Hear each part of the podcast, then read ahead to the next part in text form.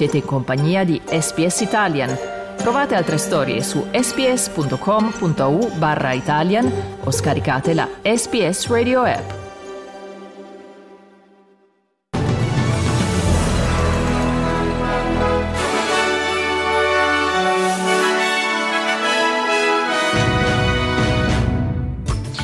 Gaza, il leader israeliano Netanyahu ordina un piano di evacuazione di Rafah dove sono più di un milione gli sfollati.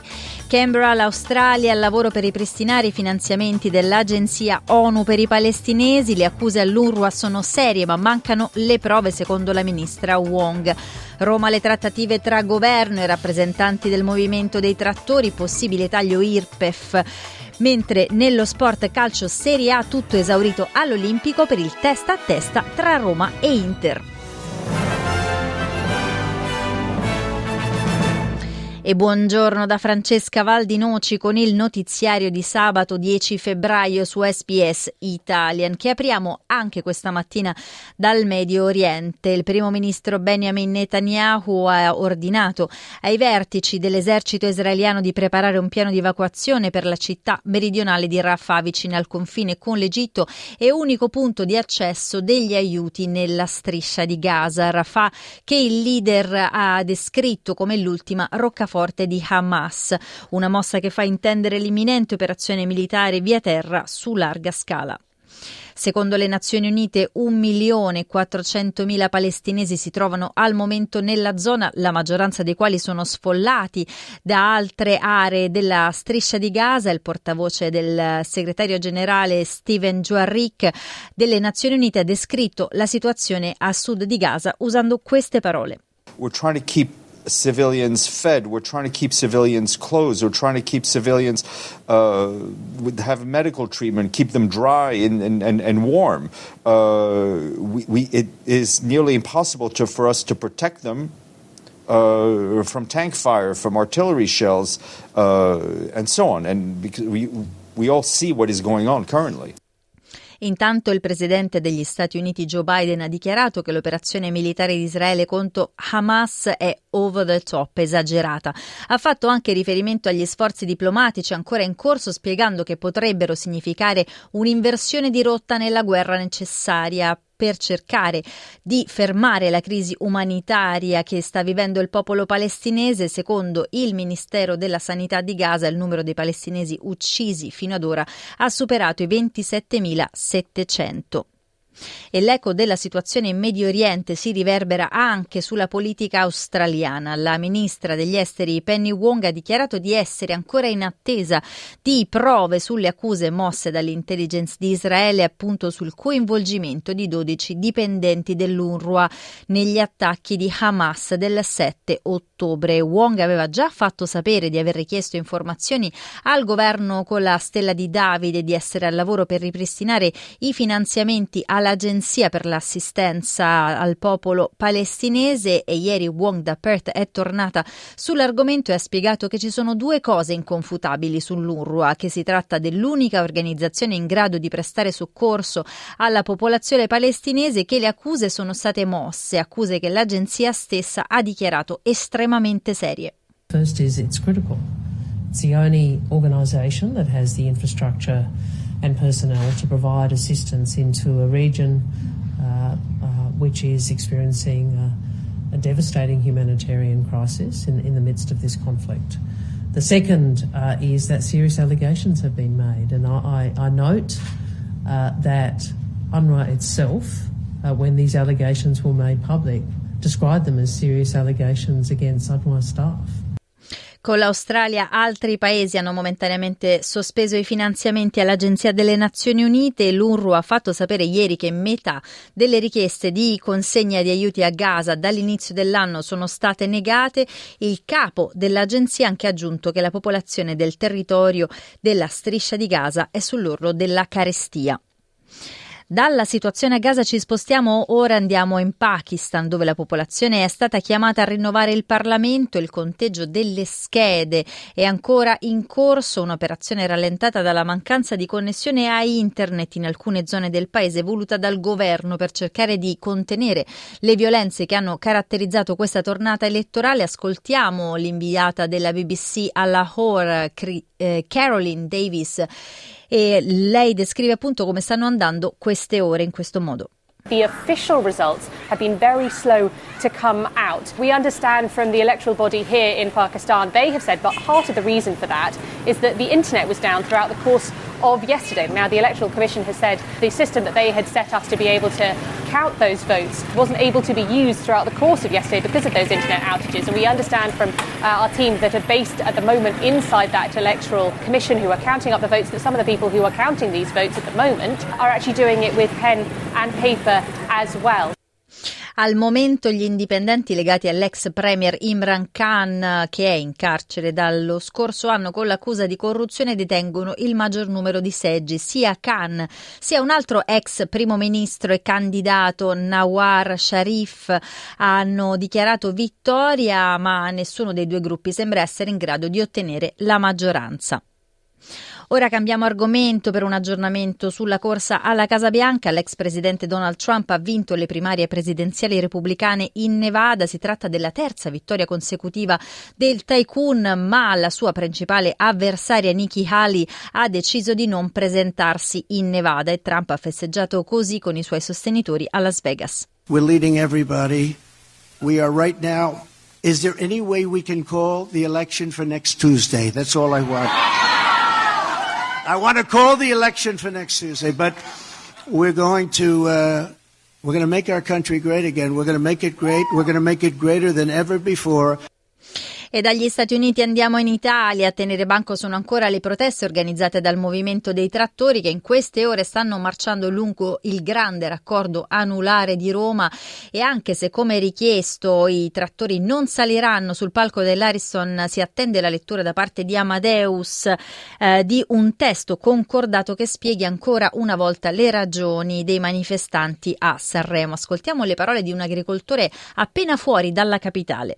Vogliamo lavorare le nostre terre, vogliamo pascolare i nostri terreni con gli animali e invece una politica del genere ci sta comunque impedendo di poter lavorare.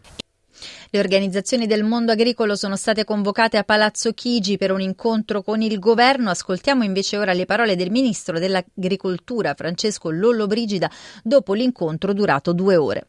Io credo che il provvedimento che emergerà da questa discussione con eh, un ulteriore sforzo a garantire risorse adeguate dice il ministro Giorgetti, Giorgetti garantirà eh, più del 90% delle imprese agricole italiane, quindi sia più che sufficiente da ogni punto di vista a dare un segnale di ulteriore attenzione.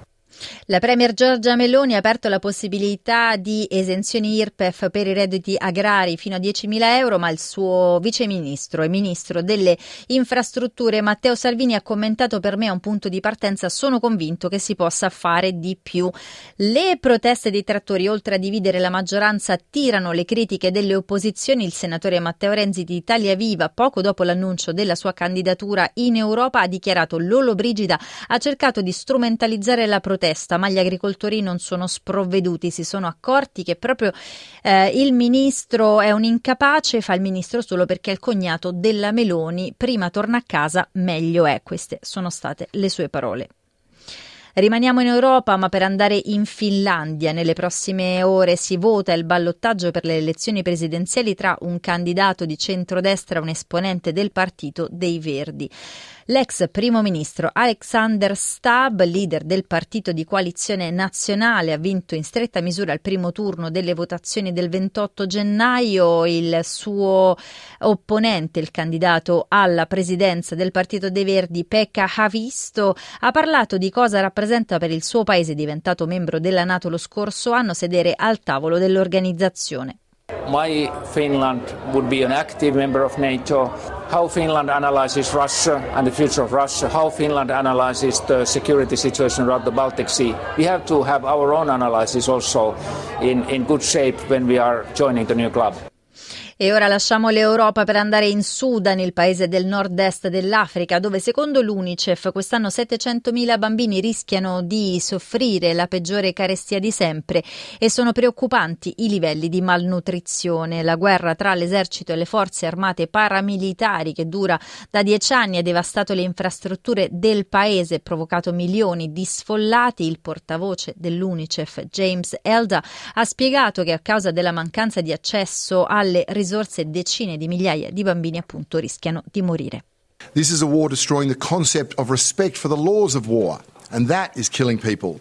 This is a war destroying families' ability to fend for themselves and protect themselves, and that is killing people. But this is also a war destroying opportunity, and that destroys a country.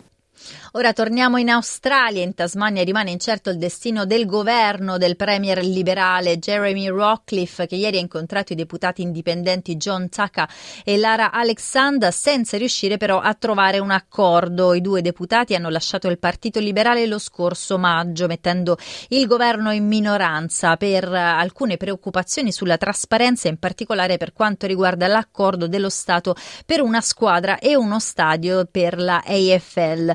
Il Premier aveva minacciato elezioni anticipate se non si fosse trovato un accordo, cosa che però ha escluso nelle ore scorse. Tucker si è detto disposto a negoziare con il Premier. Ascoltiamo le sue parole.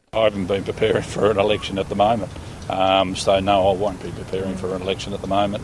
Um, yeah, when election's called, yeah, I'll go into election mode, but at the present moment, um, my job is to represent my constituents and that's what I will be doing as best as my abilities are.